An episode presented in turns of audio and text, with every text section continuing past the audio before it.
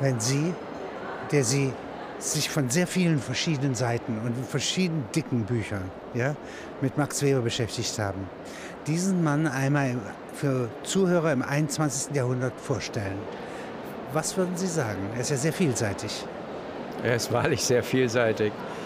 Ähm, wenn du verstehen willst, in welcher Welt wir heute leben, dann ist es überaus nützlich, einiges von Max Weber zu lesen. Es könnte dir helfen, dir über dich selbst klarer zu werden, aber es könnte dir auch helfen, die Welt, wie sie geworden ist, seitdem Max Weber sie eigentlich nur visionär geglaubt hat zu sehen, besser zu verstehen. Max Weber ist 1864 geboren und 1920 gestorben. Ja. Man hätte sich gewünscht, dass er die 20er Jahre noch ja, beurteilt. Ja, ja ich habe das oft mir gedacht. Also er hat ja diesen Test nicht bestehen müssen. Wie hätte er sich verhalten ab 33? Es gibt gute Indizien dafür, dass er entschieden Gegner geworden wäre, aber so ganz hundertprozentig sicher, muss ich sagen, bin ich mir nicht. Denn sein Konzept der plebiszitären Führerschaft ist sicher eines, von dem viele Leute ab 33 geglaubt haben, das ist es. Nicht die dümmsten und nicht die fanatischsten, sondern eben Leute, die sich Gedanken gemacht haben. Und viele davon haben sogar erst auf Mussolini bezogen und dann natürlich auch auf Hitler gedacht, naja, das ist wohl das, was es nun äh, werden sollte. Dass es das nicht geworden ist und dass Max Weber, wie ich meine, grundsätzlich andere Vorstellungen gehabt hat, und Keine ein Frage. ausgleichender Mann ist. Das heißt, er denkt ja mehreres gleichzeitig. Ja, ja also ausgleichen, muss ich ganz ehrlich sagen, würde ich ihn überhaupt nicht nennen. Nein, nein, nein, er war kein Ausgleichender. Er war ein sehr cholerischer, temperamentvoller, äh, auffahrender, aufbrausender, rabiater Mann. Nein, ausgleichend war er ganz bestimmt nicht.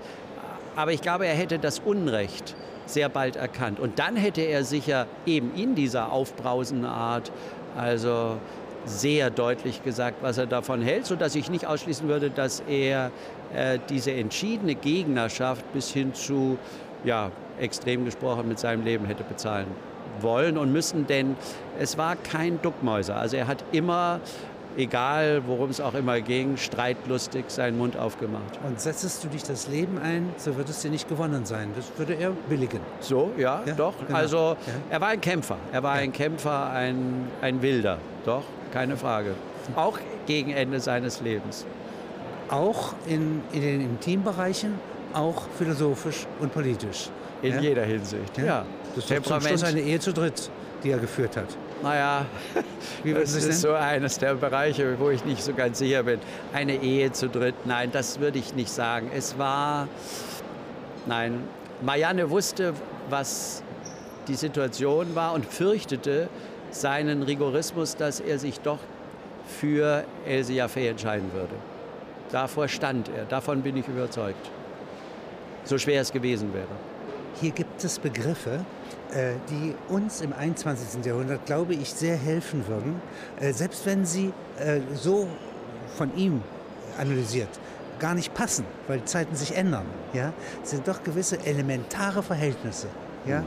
ziemlich lange, also während der ganzen industriellen Revolution doch offenkundig gleich. Richtig, ja.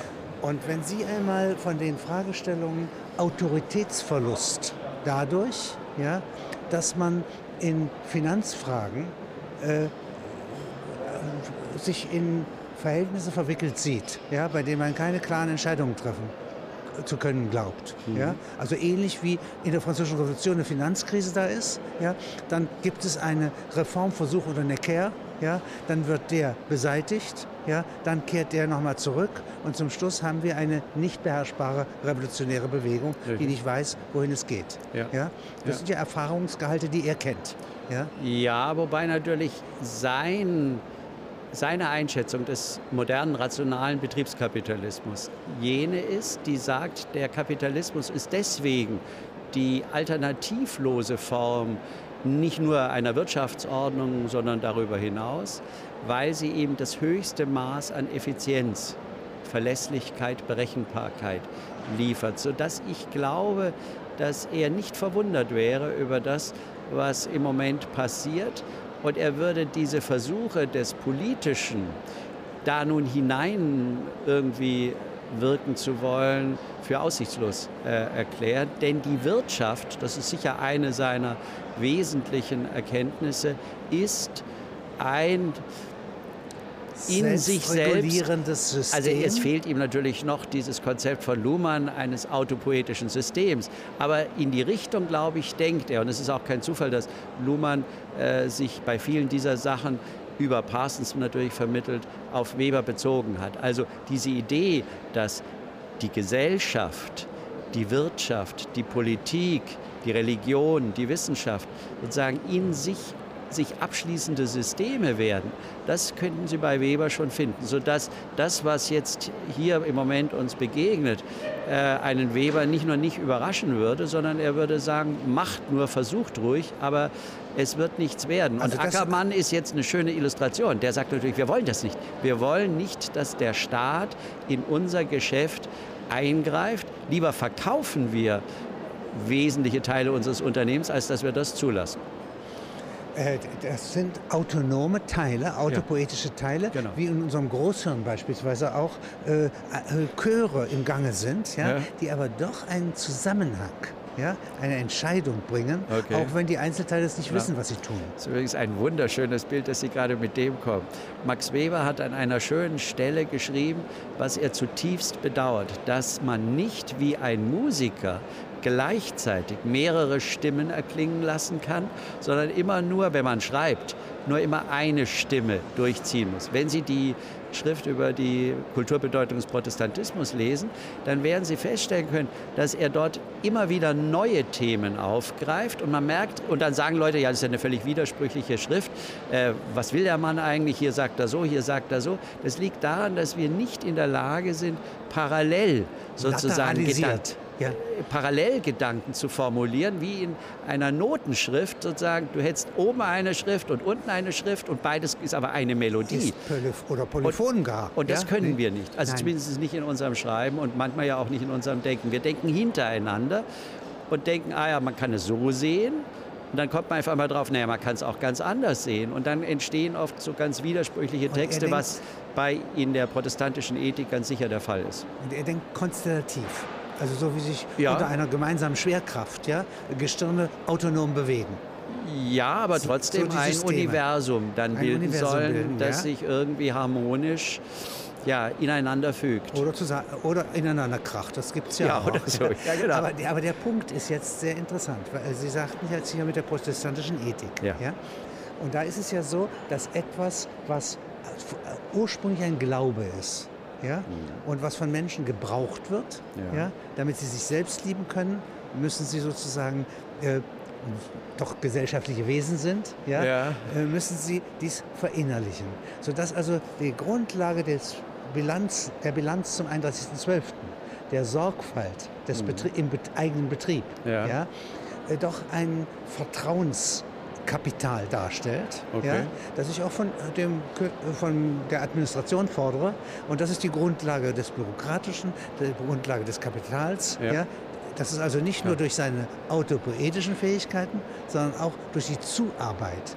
Ja, dass der Mensch sich selbst annimmt. Also ich glaube, die Triebkraft, die Weber in diesem asketischen Protestantismus sieht, ist weniger eine so positiv gestimmte, sondern eigentlich eher eine sehr von Angst beherrschte. Nämlich, es ging ihm ja darum zu zeigen, dass in der Zeit, in der die Menschen noch an, wirklich an Gott geglaubt haben und die Calvinisten allen voran, äh, die getrieben waren von der Unruhe darüber, was mit ihnen nach diesem irdischen Leben passieren würde. Und die waren in Angst. Die waren in Angst. Nicht zuletzt, weil sie ja wusste, dass dieser allmächtige Gott schon noch vor ihrer Geburt bestimmt hatte, was aus ihnen werden würde. Ob sie verdammt werden würden oder zur Seligkeit erlöst. So. Diese Angst war es, die die Menschen getrieben hat, sagt Max Weber. Und Sie wollten aus dieser Angst so ein wenig an verlässlicher Hoffnung entwickeln. Woran kann ich mich halten, dass Gott es vielleicht dann doch gut mit mir meint?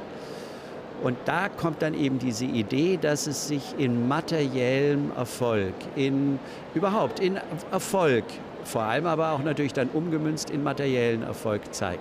Dann scheint es Gott doch ganz gut mit mir zu meinen. Und das nehme ich als Indiz, nicht als Beweis, das wäre ein Fehler, aber als Indiz dafür, dass es vielleicht doch gut enden könnte im Jenseits. Also es ist nicht so sehr ein, mir soll es gut gehen, ähm, das ist zu Nein. lebensfreudig. Nein, aber es, ist, es soll mir die Angst nicht nehmen, aber ein wenig kleiner machen. Aber äh, auch das wäre sozusagen ein Vertrauenszugewinn. Ja, genau. Ja? genau. Also hier mit, gegen das äh, Irrationale, genau. ja, was vom Jenseits Richtig. droht. Und dieses Vertrauen kann übrigens umschlagen in absolute, nun ja, fast schon Hochmütigkeit. Gott hat mich erwählt. Schau, ich bin offensichtlich ich mehr Puritana. in der Gnade ja? als du. Äh, lieber Gott, ich danke ich dir, dass, dass, du mich äh, hast ein wenig besser werden lassen als andere. Was übrigens auch dazu, das erschreckt dann manche, die diese Schrift dann lesen, immer dazu führt, dass ich denen, denen es nicht so gut geht, nicht über Gebühr helfen darf. Denn das hieße ja in Gottes Werk einzugreifen. Ja. Und das geht nicht. Das kann ich mir nicht anmaßen. Gott hat anscheinend bestimmt, dass es diesem Menschen nicht so gut geht wie mir.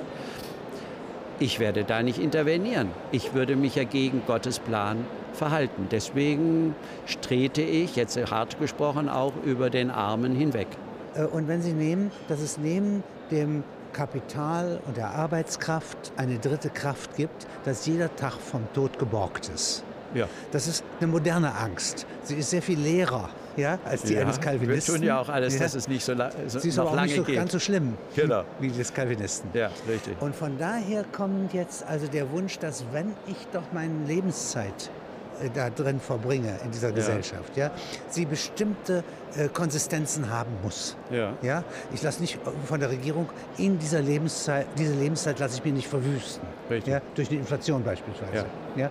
Und das ist nicht nur die Inflation, sondern es ist auch die Zukunft. Die wird nicht verkauft. Ja. Ja? Die meiner Kinder mindestens nicht. Ja. Und dies ist jetzt ein Gesellschaften durchaus gefährdendes Moment. Okay. Ja? Denn die Regel ist jetzt, dass im Übersprung nicht derjenige, der geschädigt, geschädigt wird durch eine Bankenkrise, sondern jemand, der das beobachtet und Autos anzündet und selber mit Banken gar nichts zu tun hat, unter Umständen der Täter sein kann. Richtig, ja, genau. Diese Instabilisierung, wie würde er die beurteilen?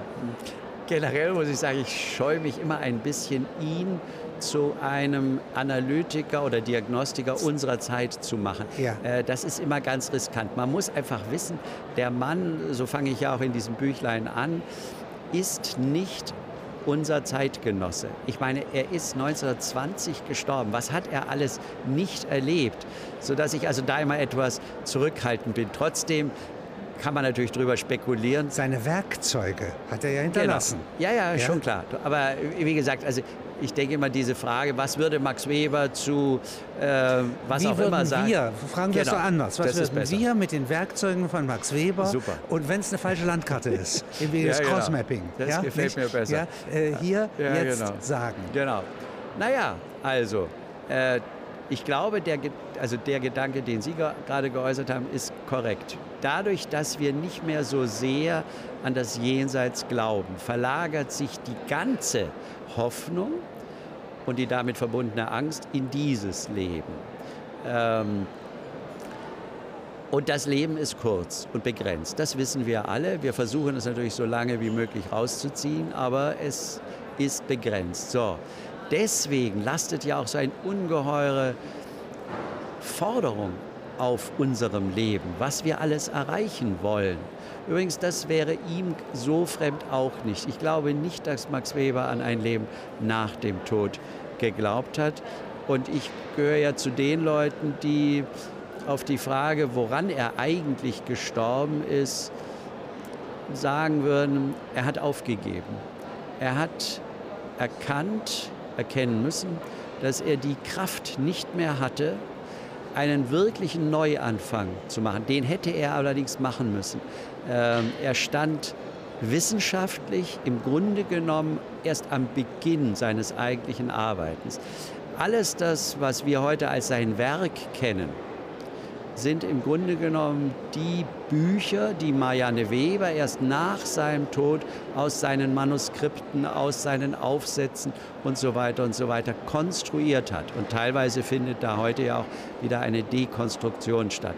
Ähm, also das wusste er sehr genau. Und er hatte das Empfinden, jetzt versuche ich mal die Ergebnisse meiner jahrzehntelangen Forschungsarbeit zu systematisieren, zu ordnen, um einen großen Wurf zu machen. Und natürlich ist die, wie ich meine, korrekte Überschrift hinter diesem oder über diesem großen Wurf die Theorie der Rationalisierung. Das hätte das Magnus Opum werden können. Ist es aber nicht geworden, denn der Tod hat ihm die Feder aus der Hand genommen. Und gleichermaßen, weil Sie schon darauf angespielt haben, auch im Privaten. Ich denke, er war sich bewusst, dass es so nicht weitergehen könnte und auch nicht wollte. Aber die Kraft, auch diesen Schritt noch zu machen, fehlte ihm. Und wenn man aus heutiger Sicht sagt, mein Gott, der Mann war ja erst 56, das ist ja heute überhaupt kein Alter. Aber A, in der damaligen Zeit war das schon etwas älter als heute 56. Und es fehlte ihm einfach die Kraft, diesen großen Schritt nochmal zu machen, sowohl wissenschaftlich als auch privat. Das Wort Rationalisierung gebraucht er ja in einem emphatischen Sinn. Ja. Also äh, wir würden heute sagen, Rationalisierung ist äh, äh sozusagen Vorbereitung eines Betriebs ja, zur Schließung. Ja? Das ist ja nicht seine, äh, sein Vokabular. Nein. Und Ratio ist auch nicht eng, Nein. nicht instrumental, sondern hat durchaus einen feierlichen Glanz. Absolut. Ja, ja, ja, ja. Er, er, findet das ja auch gut, letzten ja. Endes. Es ist ja nichts, was er zutiefst bedauert. Allerdings, also man muss zweierlei sagen. Erstens, Rationalisierung heißt in seinem Verständnis relativ einfach nichts anderes als Ordnung, Systematisierung. Also aus einer chaotischen Vielfalt wird ein ordentliches System. So. Und diese Entwicklung, und deswegen spricht er ja auch vom Prozess der Rationalisierung, nicht von der Rationalität, äh, den sieht er quasi überall. Erstmal in den Bereichen, wo man daran eher denkt, Wirtschaft, Recht. Äh, da ist es sozusagen Wo der naheliegend. Warentausch hinkommt, ja, genau, da ist es wächst wie auf einem Acker. Ja, genau, und nicht? das vernünftig sozusagen, ja. da Ordnung zu schaffen. So. Dann aber ist er von dieser Idee so überzeugt, dass er denkt, jetzt schauen wir doch mal, ob das für andere Bereiche auch gilt. Und da wird es dann, da merkt man dann, da wird es für ihn noch viel spannender, weil er das Gefühl hat, es gilt auch für Bereiche, wo man eigentlich denkt, das ist irrational. Religion, Kunst, Sexualität. Überall da sieht er, Moment mal, es ist ja genau die gleichen Prozesse. Von einer Chaotik der Phänomene wird langsam eine systematische Ordnung. Und diese Prozesse der Rationalisierung sind allgegenwärtig. Aber es kommt ja noch was anderes dazu. Diese Rationalität oder diese Rationalisierung entwickeln wir im Westen, im Okzident. Das ist sein durchgehendes Motiv. Er stellt aber schon zu seiner Zeit fest, dass diese Prozesse der Rationalisierung aller Lebensbereiche von West-Nordeuropa ausgehend transatlantisch werden, die quasi ergreifen. die ganze Welt umfassen. Es ist ein universaler Prozess der globalen Rationalisierung aller Lebensbereiche, die schicksalshaft alle Bereiche erfasst. Und das ist für mich immer so einer der Gründe, warum ich denke, er ist nicht alles andere als überholt. Denn wer will das leugnen, dass das tatsächlich passiert ist? Und innerhalb dieser Prozesse, vielfältigen Prozesse der Rationalisierung, gibt es eben zwei, vor allem die die dominanteste Wirkung haben. A, die Entwicklung des modernen rationalen Betriebskapitalismus und die der Bürokratisierung. Und diese beiden Mächte, die sich auch gegenseitig bedingen, auch gegenseitig hochschaukeln, sind es die, nach Max Webers Perspektive, die Welt als Ganzes erobern werden. So das also gewissermaßen, wenn man mal dieses Wort, äh, also bei Karl Marx hieß es ja meinetwegen, dass äh, was in der Welt die, die Tauschwirkung auslöst, mhm. ja? Kapitalismus. Ja. Äh, und dies hat eine, diese rationalisierende äh, Strömung ja. ja. an den Seiten, in der Mitte und unten, oben und unten. Richtig. Ja. Und ähm, jetzt gibt es aber den Kapitalisten in mir Aha. und der ist ganz anders gebaut. Ja? ja. Der äh, verwaltet zum Beispiel Werte. Ja. ja? Der, der ist die Speerspitze von Werten. Und will die auch mehren. Will die auch mehren. So ja, ist es. Nicht? Wir sind so, Kapitalbilder. Und in der Liebe bedeutet das, ich will umsonst ja, die Liebe von dir haben. Mhm. Ja, nicht? Mit hohen Zinsen. Ja? Und dadurch wird meine stärker. Richtig. Ja, nicht zu dir. Ja. Und dies wäre wiederum jetzt wieder ein ganz anderer Aggregatzustand. Richtig. Ja, nicht? Ja. Ja, der gleichen Kräfte, Richtig. Ja, die wieder Ordnung suchen. Richtig, genau. Nur gerade weil Sie Karl Marx nennen, man sollte schon noch hinzufügen, er sieht die Prozesse der Rationalisierung insgesamt als alternativlos. So. Aber er betont auch, dass sie in the long run durchaus zu sowas wie Entfremdung, äh, Entseelung, Entmenschlichung führen kann. Was Denn ja auch sie, Marx in den Frühschriften nicht anders sagt. So, und jetzt kommen wir aber zu dem großen Unterschied zu Marx. Marx sieht letzten Endes einen Ausweg daraus. Eben die Errichtung des Sozialismus, Kommunismus. Er zieht aus dem Zauberhut genau. ein und Weber des Ko sieht, äh, Proletariats. Richtig. Ja. Und Weber sieht diese Alternative schon überhaupt nicht. Nein. Er sieht überhaupt keine Alternative. Weber sieht am Ende seines Lebens wirklich, nun ja, nur Finsternis und die Entfremdung des Menschen von sich selbst und die Zerstörung jeglicher Individualität. Also insofern ist er keine erfreuliche gute Nachtlektüre. Äh, er hat ja sehr viel studiert, ja, römische Agrarverhältnisse. Äh, ja? Mhm. Äh, in Russland, als die 1905 die Revolution ist, ja. sagt er, das sind die Bauern. Ja? Das sind nicht die paar Intellektuellen, nein, nein. die hier Schriften schreiben. Ja. ja. Das heißt also, der Bauer in mir, ja? der Städter in mir, ja. Ja? der Gläubige in mir, der sich transformiert. Ja. Ja? ja. Nicht? Die, der bürgerliche Mensch ist ein Chor. Ja, nicht? Ja. Wo alle diese früheren Formationen vorkommen. Richtig. Mit vielen Stimmen, Polyphon. Genau. Ähm, äh, das ist ja alles verblüffend wahr.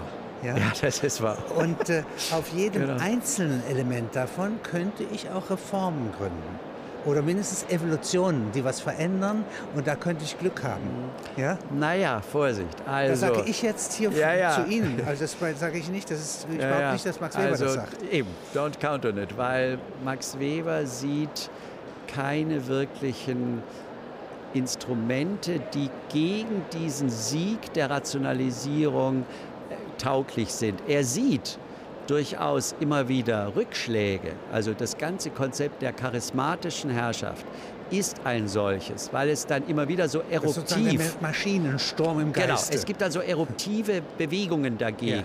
Ja. Ähm, es ist nicht auszuschließen, dass morgen auch hier äh, vor Bankentürmen Menschen ihren Unmut artikulieren.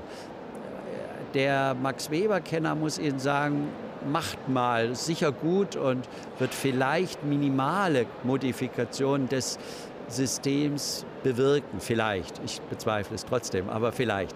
Aber an diesen universalen Prozessen der unaufhaltsamen, schicksalshaften Rationalisierung wird all sowas überhaupt nichts ändern. Überhaupt nichts. Äh, wenn man Max Webers zeitgenössische Einschätzung der Sozialdemokratie, die ja noch ein bisschen anders unterwegs war als heute, äh, sich anschaut, dann kann man das sehr schön sehen. Lesen Sie seinen Aufsatz über den Sozialismus, eine Rede, die er in Wien gehalten hat.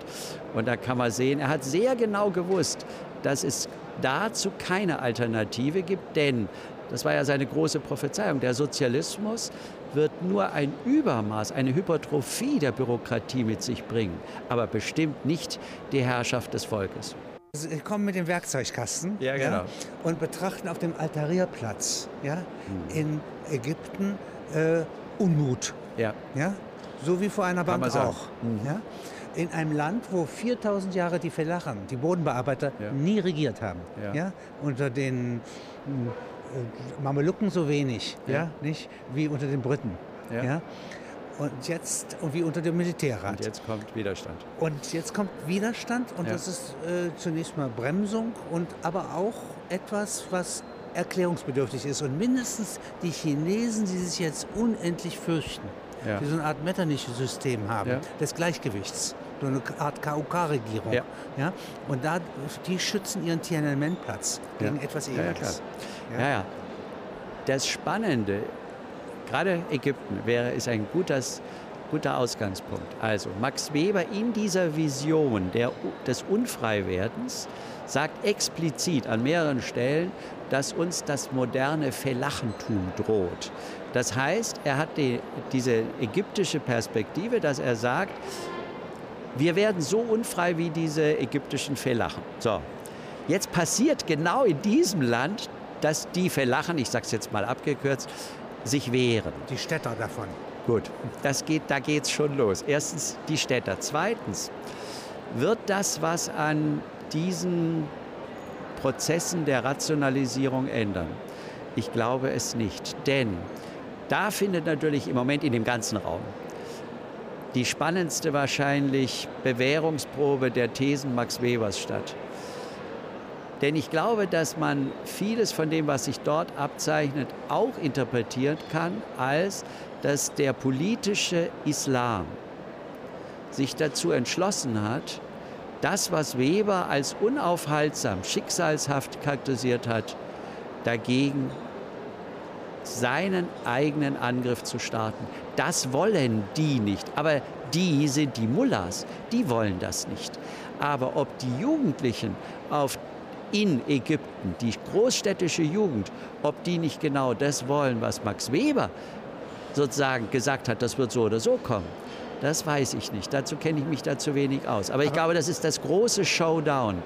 Wenn Sie so wollen, vielleicht das größte Showdown, ob die Thesen, die Perspektive, die Vision des Max Weber wirklich die Erklärung ist oder nicht. Ob es eine Gegenkraft gibt, die sagt, gegen alle diese Entmenschlichung, Entseelung werden wir unsere Ideen setzen. Das wird sehr, sehr spannend. Ich hoffe, dass wir das alles noch ein bisschen erleben. Also Max Weber hat ja immer das Bild der Pyramide, Ja. und die kann aber auch im Kopfstand Richtig. stehen. Dann ist die Basis oben. Richtig. Ja? Und wenn Sie jetzt die Basis oben hätten, dann ist zum Beispiel das Phänomen Öffentlichkeit Mhm. Separat zu betrachten von allem Übrigen. Richtig. Ja? Ja. Keine Lösung sichtbar, aber Al Jazeera gibt's. Das und das gibt's, ist ein aber, Element. Aber funktioniert es nicht genauso wie die BBC? Äh, jein.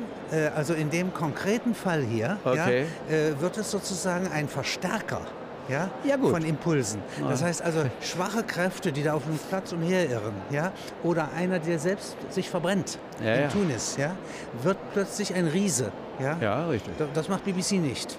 Ja? Nein, das macht sie nicht. Aber Und aber wenn Sie das einmal nehmen, dann hätten Sie ein Element in einer Alchemistenküche, die unübersichtlich ist und ungeordnet ist. okay.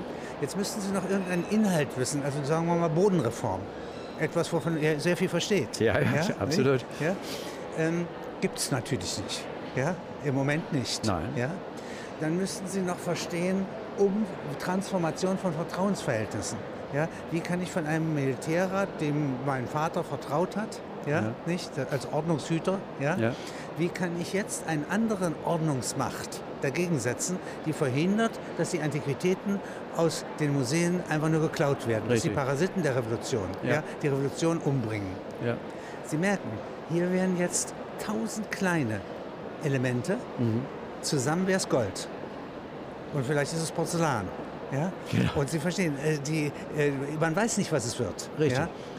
Also sämtliche Rationalisierungen, die aus dem Kern des Einzelnen kommen. Mhm. Ja? Und da hätten Sie noch die Griechen in Alexandria, die Händler, ja? Mhm. die vom Kapitalismus mehr verstehen ja? als ja. alle Banker. Ja. Äh, Wenn Sie diese Mischung aus Schwarzhandel, Geist, Bemühung, Enthusiasmus und Öffentlichkeit ja, Okay. zusammennehmen, dann wäre es doch interessant für ihn, Ja. ja. zu sagen, der, so wie es den Geist des Kapitalismus gibt und nicht nur den Kap- Kapitalismus, gibt es hier auch den Geist, den ich erkennen kann, ja, benennen kann. Und wenn wir viele wären, ja, nicht, meine ganzen Doktoranden und ich, ja, So viele hatte er nicht. Nein, nein. Ja. Aber wenn Sie jetzt sozusagen äh, mit allen anderen Eideshelfern und Augen- und Ohrenzeugen Ja. Max Webers diese Instrumente in Bereitstellung bringen, dann ist es nicht völlig ausgeschlossen, dass die gesammelten Rationalisierungen Ja. etwas bringen, was jeder Einzelne nicht hat. Natürlich, klar. Ja, ja. Keiner dieser äh, fanatischen Calvinisten wollte das, was daraus geworden ist. Das ist überhaupt keine Frage. Äh, es hat sich ja in der Soziologie Adam dann... Smith es beschreibt. Natürlich, es hat sich ja dann in der Soziologie diese schöne Idee von der Unintended Consequence herausgearbeitet, ähm, wo man sich dann sehr gerne auf Max Weber bezieht. Niemand, also fangen wir an mit den großen Denkern, mit denen er anfängt. Er dekliniert Luther durch und sagt, der taugt gar nichts dafür. Und dann kommt er halt auf Calvin, den macht er sozusagen zum Kronzeugen seines Arguments. Und dann kommen aber auch diese ganzen äh, Sekten äh, und so weiter und so weiter und so weiter. Niemand von denen wollte Rockefeller. Das ist überhaupt keine Frage. Die hätten sich das gar nicht vorgestellt. Die ganze Aber Gegend. Rockefeller kommt heraus. So ist es, genau. Und Und, Rockefeller ist aber auch noch Baptist. Das kommt ja noch dazu. Der glaubt ja noch an Gott und all das. Richtig spannend wird es ja das, sagt Weber, wenn die nicht mehr an Gott glauben. Dann ist dieser ganze Kapitalismus überhaupt erst freigesetzt. Denn solange die Leute noch so ein, wie so ein Gehäuse ihres religiösen schlechten Gewissens dann doch haben, was dann sich in so Stiftungen, in philanthropischen Werken niederschlägt. Halten Sie dem Kapitalismus etwas vor. vor. Genau. Der Kapitalismus, und wir erleben das natürlich, mittlerweile ist er freigesetzt. Also Freilandversuch. ob, ob Herr Ackermann an Gott glaubt oder nicht, ist sowas von irrelevant für sein Tun. Würde er anfangen, so zu denken, und ich glaube, dass bei Herrhausen das vielleicht sogar auf einmal die Gefahr wurde. Auf einmal wurde der moralisch. Das hat einigen nicht gefallen, äh, die natürlich dann seinen Tod zutiefst betrauert haben. Aber äh, das geht nicht. Sie können nicht sozusagen ein religiös denkender Mensch sein und gleichzeitig ein überaus erfolgreicher, freigesetzter Kapitalist. Das widerspricht sich. Aber, und Webers Pointe ist ja gerade, es fing ganz harmlos an, naja, so harmlos war es nicht, also es fing ganz anders an. Es waren Gläubige, zutiefst Gläubige, fanatische Gläubige, die in der Suche nach Gewissheit, dass Gott sie erwählt hat, einen Mechanismus in Gang gesetzt hat, der über 200 Jahre hindurch das erzeugt hat, was wir heute modernen, rationalen Betriebskapitalismus nennen. Und durch Ihre Augen blickend Ja. würde er dann fortsetzen, seht doch mal, Lehman Brothers passiert. Richtig. Und überall im Lande äh, werden die heilsbringenden Sekten mit Radiostationen Genau, ihre Zahl verdoppeln. absolut. Wir kriegen eine frühchristliche äh, Ebene und ich warte nur, dass die ersten apokryphen neuen äh, Evangelien in Erscheinung treten, Ja. um dann wieder denselben Weg Genau. anzutreten. Ja, ja, Aber das ist in der Evolution so, die ja immer bastelt. Es kann dann bei dem neuen Weg eine Variante herauskommen. Richtig. Und die muss nicht so räuberisch sein wie der Finanzkapitalismus. Es kann ein Produktionskapitalismus werden. Die französische Version wäre ja so geworden. Das wird sich zeigen. Man könnte ja denken, das hatten wir doch eigentlich schon. Der sogenannte rheinische Kapitalismus war doch derart, die soziale Eine Marktwirtschaft. Insel.